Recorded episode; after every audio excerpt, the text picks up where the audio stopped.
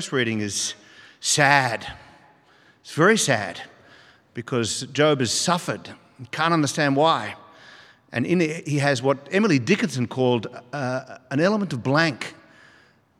He's just sad. He's not sure if his life has meaning. So just listen closely as you hear these words. They are from the Bible and they're profound. Job 7, starting at verse 1. Do not mortals have hard service on earth? Are not their days like those of hired labourers? Like a slave longing for the evening shadows, or a hired labourer waiting to be paid. So I have been allotted months of futility, and nights of misery have been assigned to me. When I lie down, I think, how long before I get up?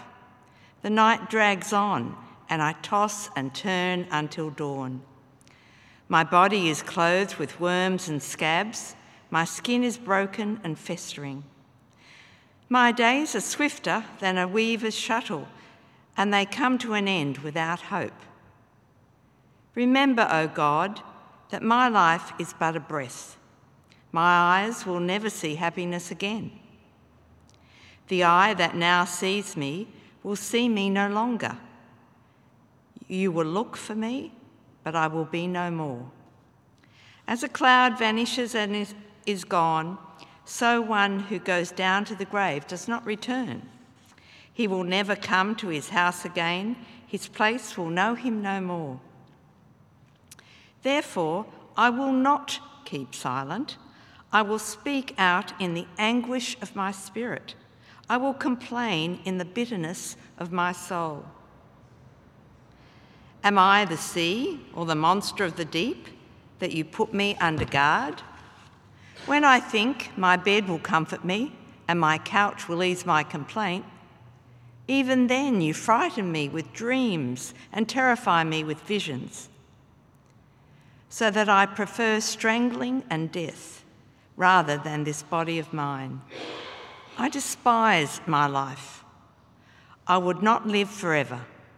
Let me alone. My days have no meaning.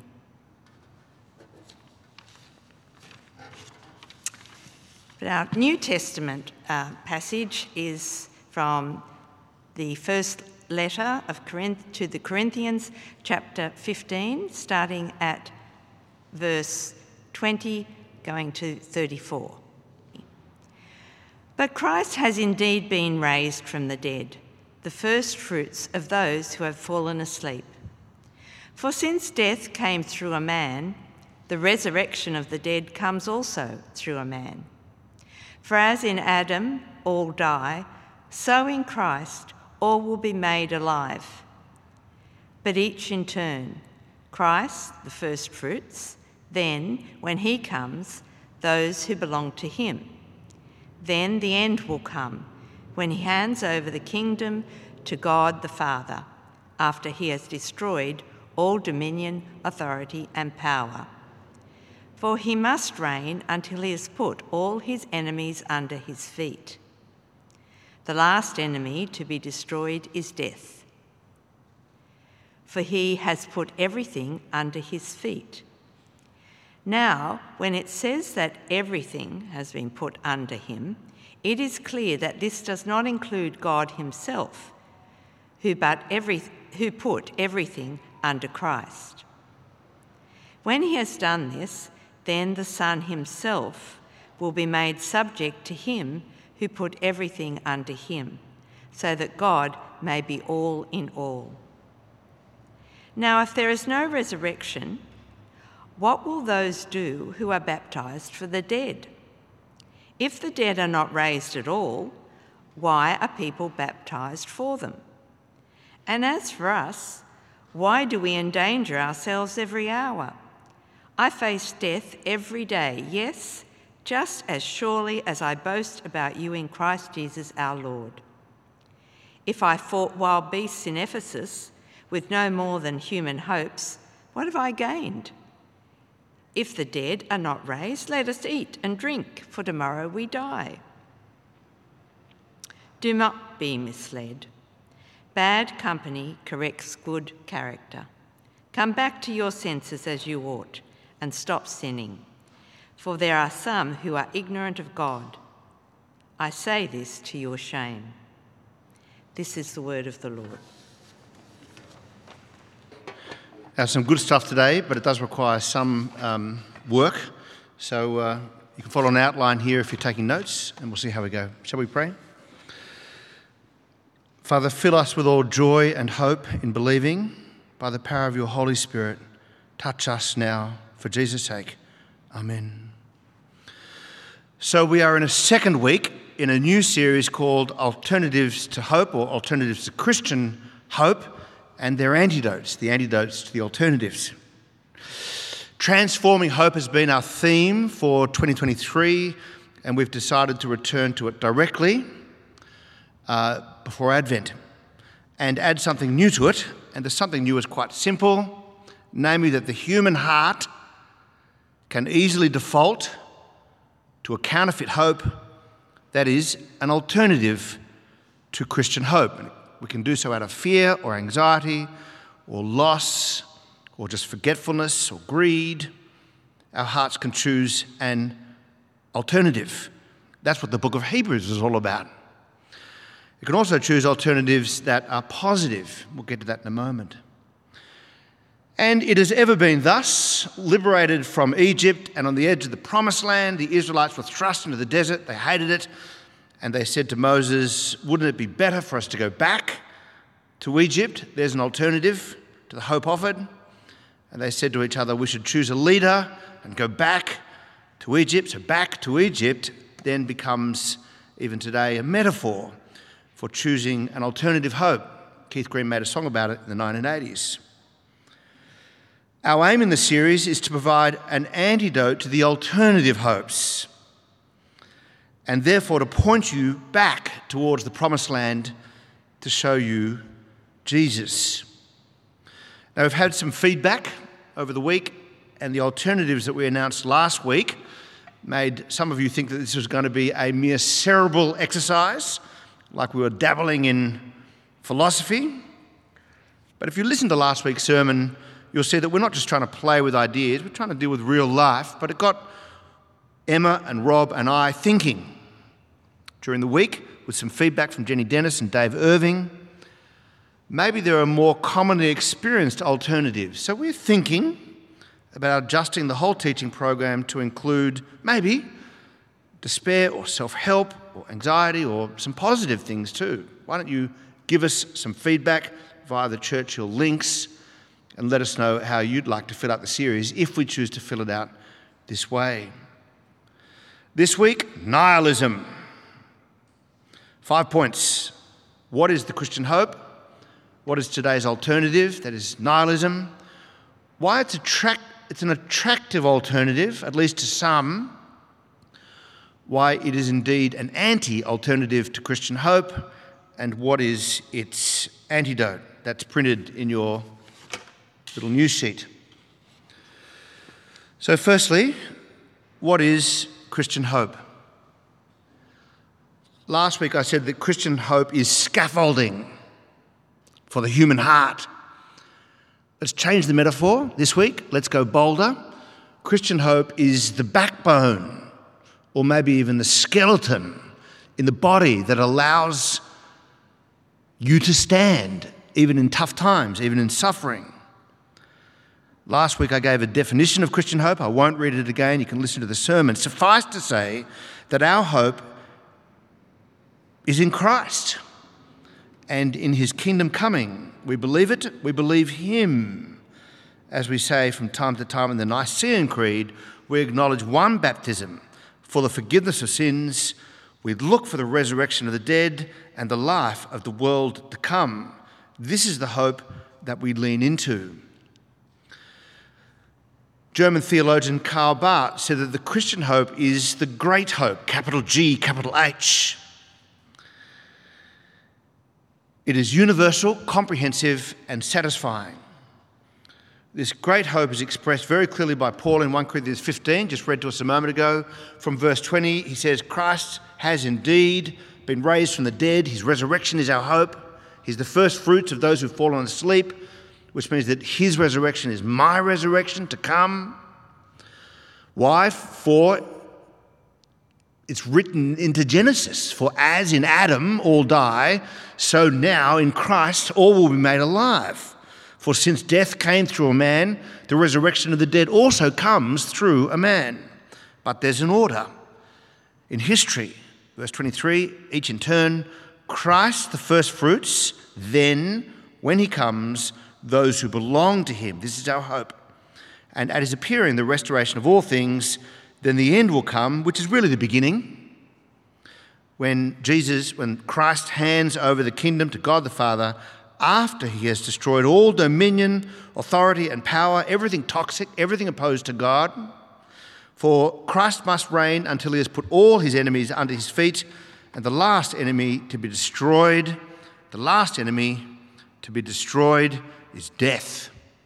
This is good news. And even J.K. Rowling knew it was good news. But Karl Barth noted, I love this, hope seizes, or rather is seized by. I love these verbs. Hope seizes, or is rather seized by, the promise of the future, to the extent that it is the great hope, the expectation of the eternal life, confident in the coming Jesus Christ as the end and new beginning of all things. Barth then talks about alternatives convenient for my sermon. He says, Christ, the content of the promise and the object of hope, cannot be replaced by any other, no other alternative.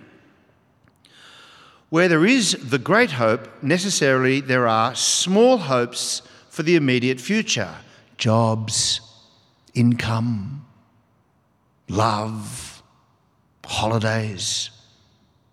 These hopes have their basis and their strength only in the great hope. And to the extent that they become alternatives is when they become toxic. It's the small hopes that could become potential alternatives to the great hope. You can see that in the back to Egypt scenario. In Exodus, they say, back in Egypt,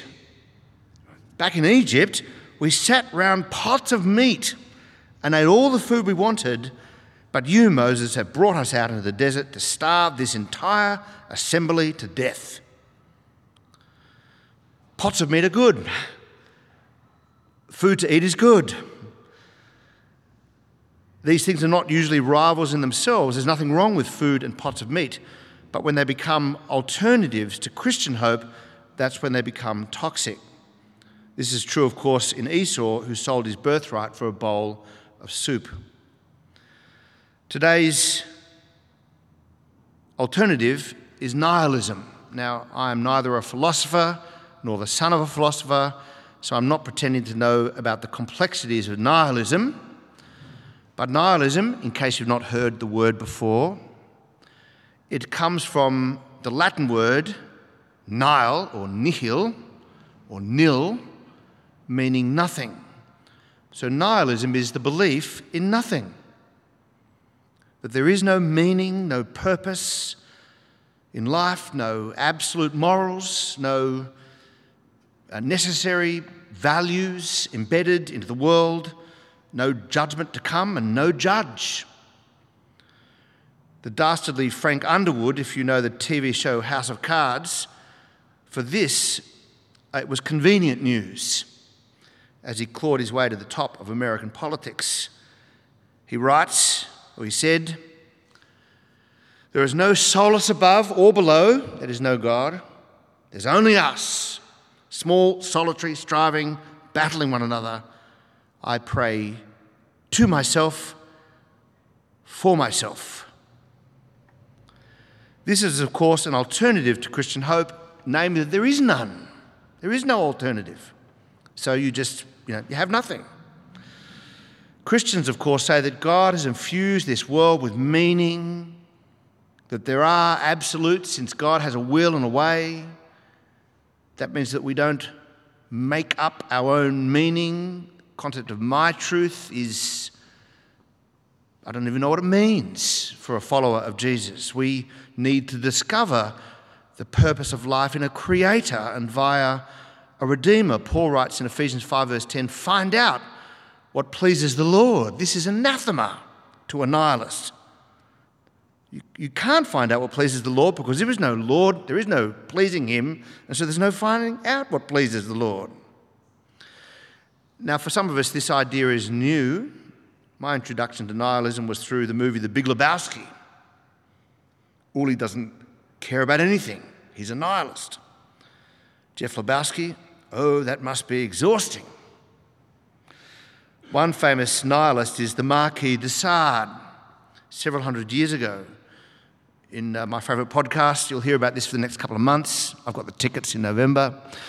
In Tom Holland and Dominic Sandbrook's podcast, they did a podcast on an hour on the Marquis de Sade last month, and I recommend you listen to it if you can stomach it.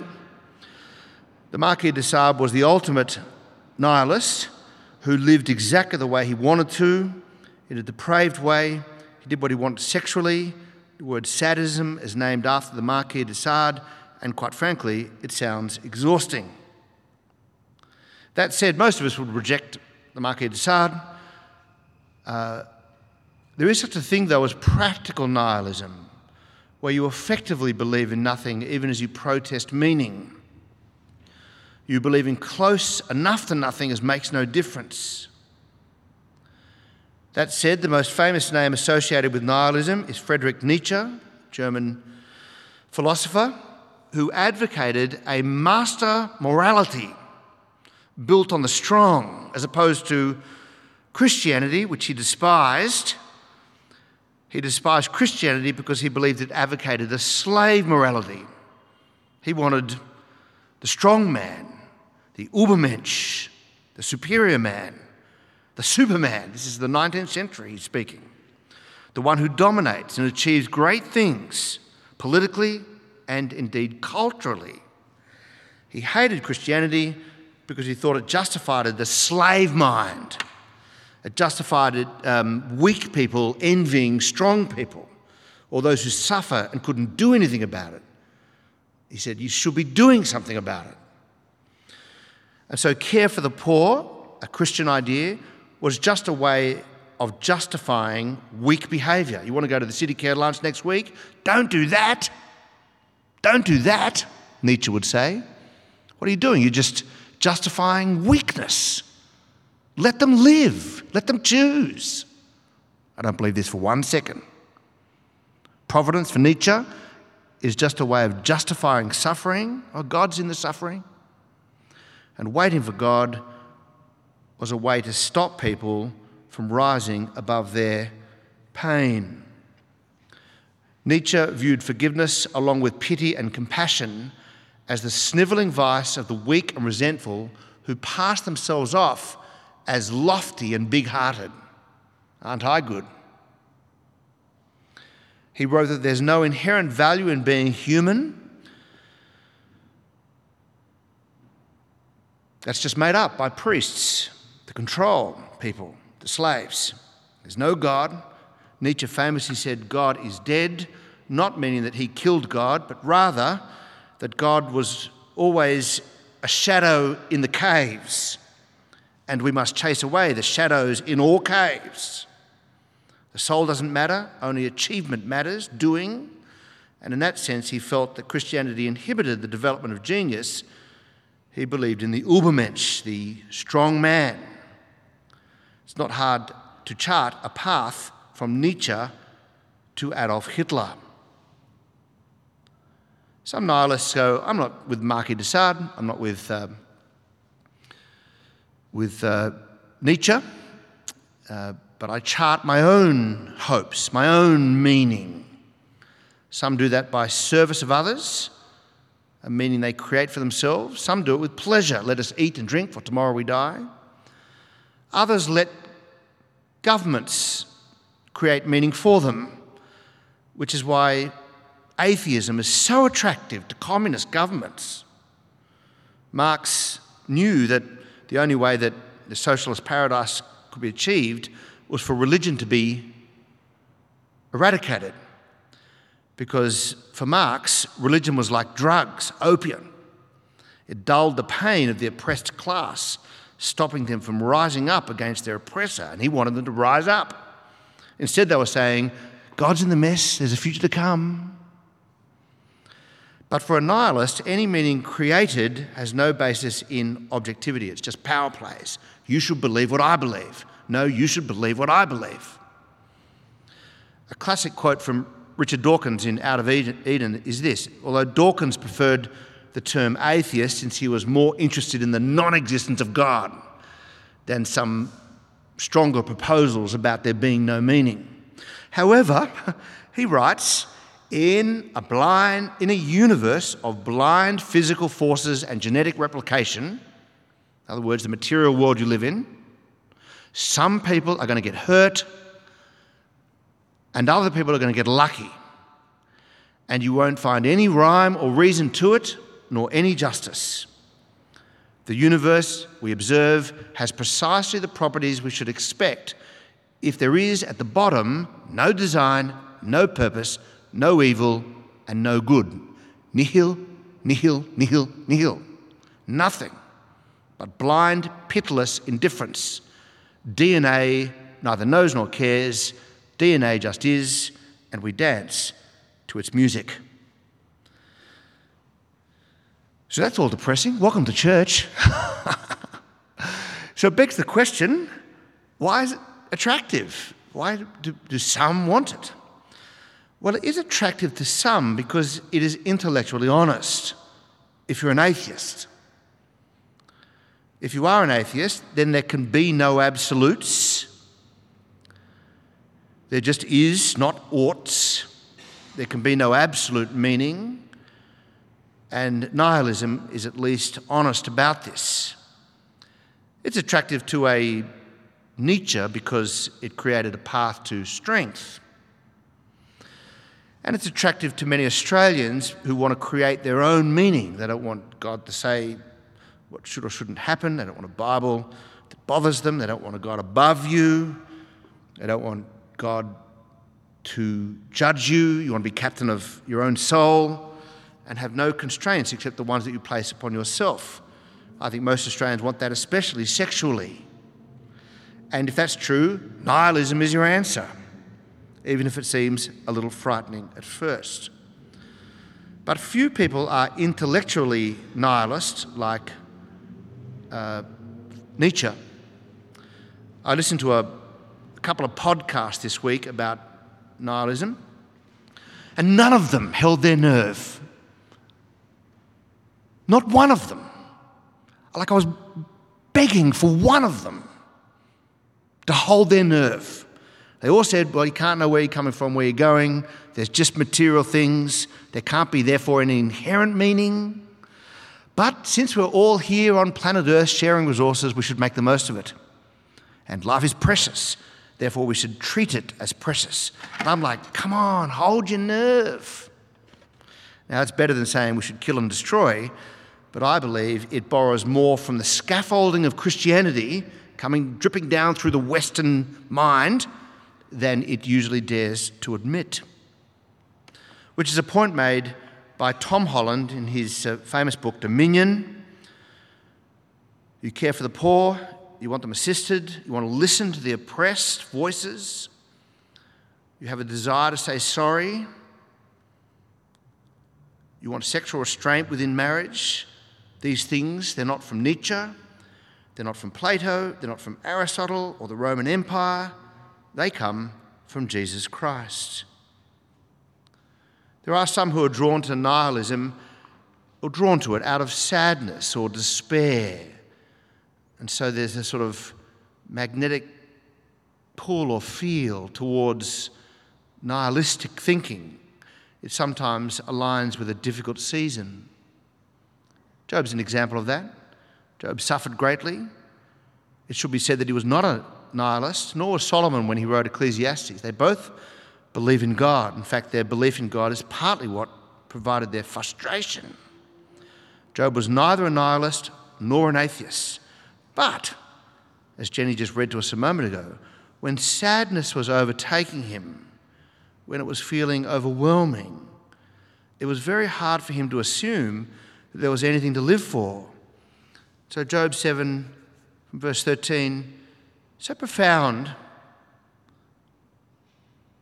so worthwhile hearing, especially if you're suffering at the moment, just to know that others who believe in God go through what you go through. So Job writes, when I think my bed will comfort me and my couch will ease my complaint, even there I can't sleep, so that I prefer to die rather than this body of mine, which frustrates me. I despise my life. I would not live forever. Let me alone, God. My days have no meaning. So it begs the question, is Job a nihilist? No, he's not, any more than you or I are when we cry out to God and lean towards despair. I wonder if this diagram helps a little, although Emma helped me with it this morning. See, Job believes in God, but wonders if there's any meaning in it. He leans in this season of suffering towards despair. He wonders if there's any meaning in it. A nihilist does not believe in God, or personal God, and knows there's no meaning in it. Now, both can lead towards despair when you lose your appetite to fight for meaning, when personal circumstances swamp your soul. Emma pointed out to me that it might mean that somebody who believes in God is in fact a nihilist. It's not true at all, but they can very easily lean towards despair or feeling like things are very difficult and therefore is there something to live for. Feeling this despair does not make you a nihilist, just that no meaning can sit below the surface in our experience from time to time. But Job believes in God. Job faces God. That's the whole point of the book of Job. He doesn't curse God and die, such that the person in the middle here who believes in God, perhaps the prayer of that person, the prayer of the one who despairs, is very simple.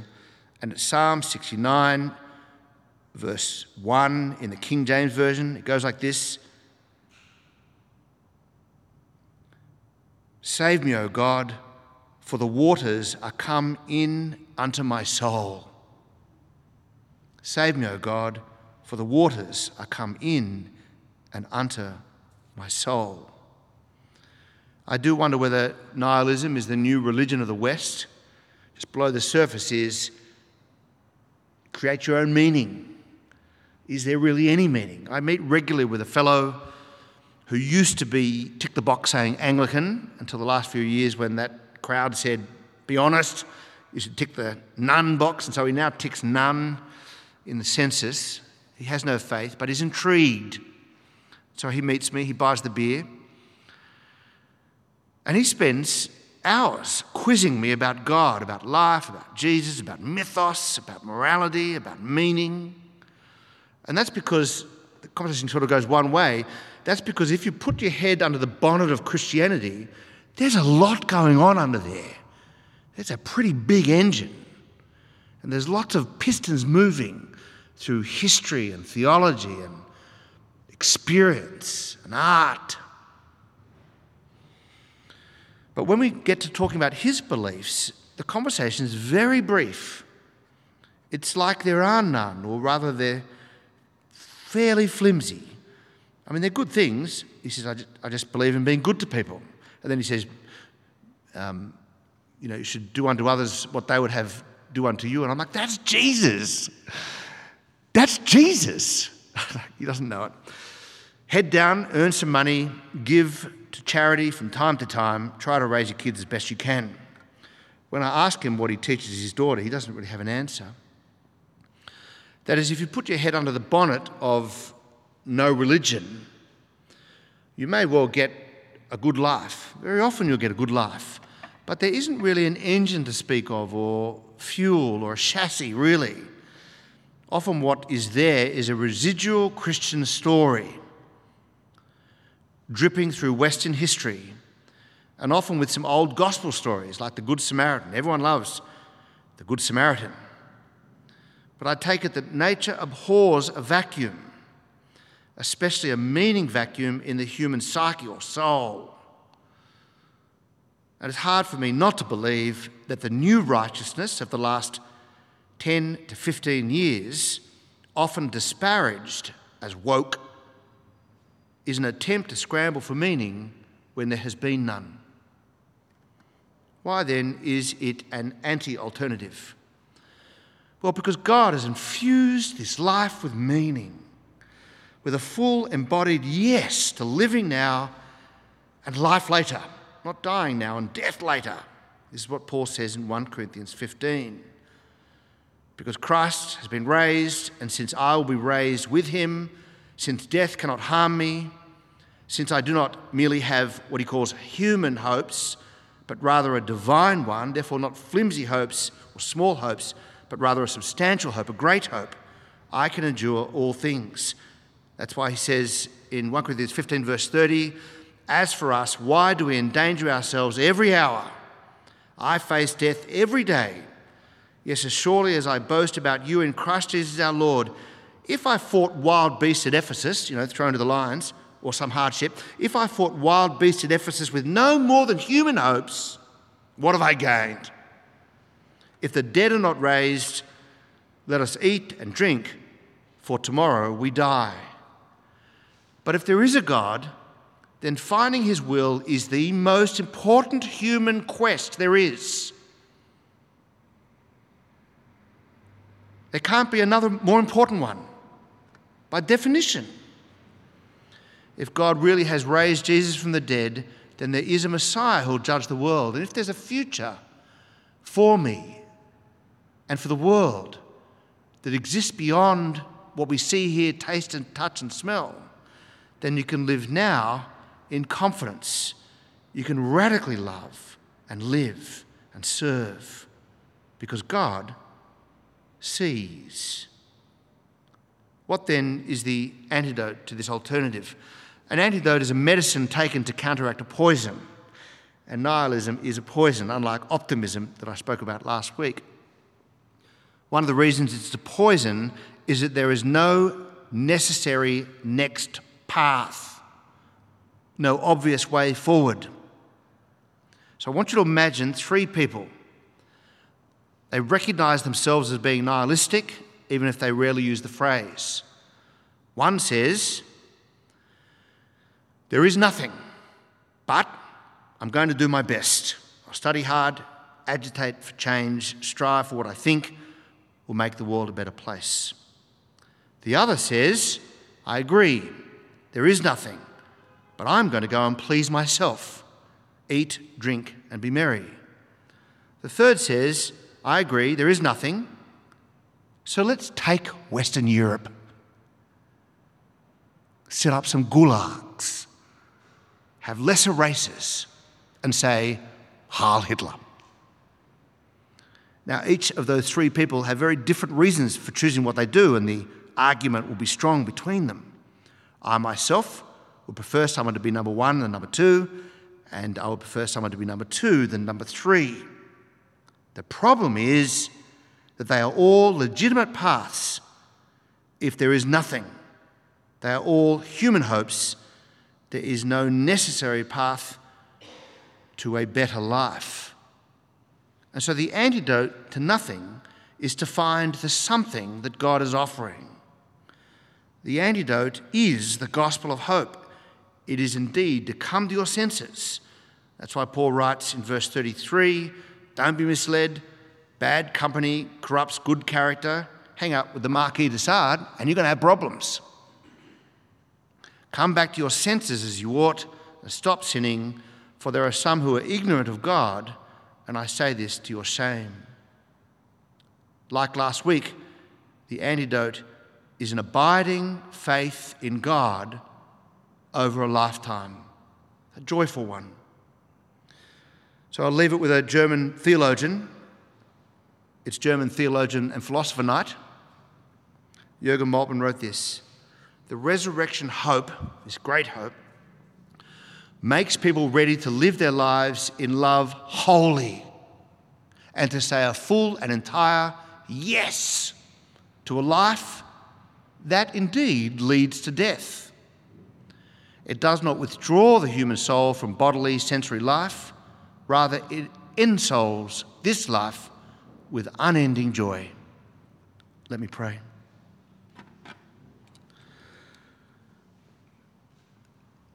Father, we here do not believe in nothing, we believe in something, or rather we believe in someone. We believe in Jesus Christ and the hope that he offers and the path he created when he lived the life we should have lived and died the death that we deserved and rose again to be our hope. And so we lean into that hope. We yearn for that hope. We choose it tonight. We pray this in Jesus' name. Amen.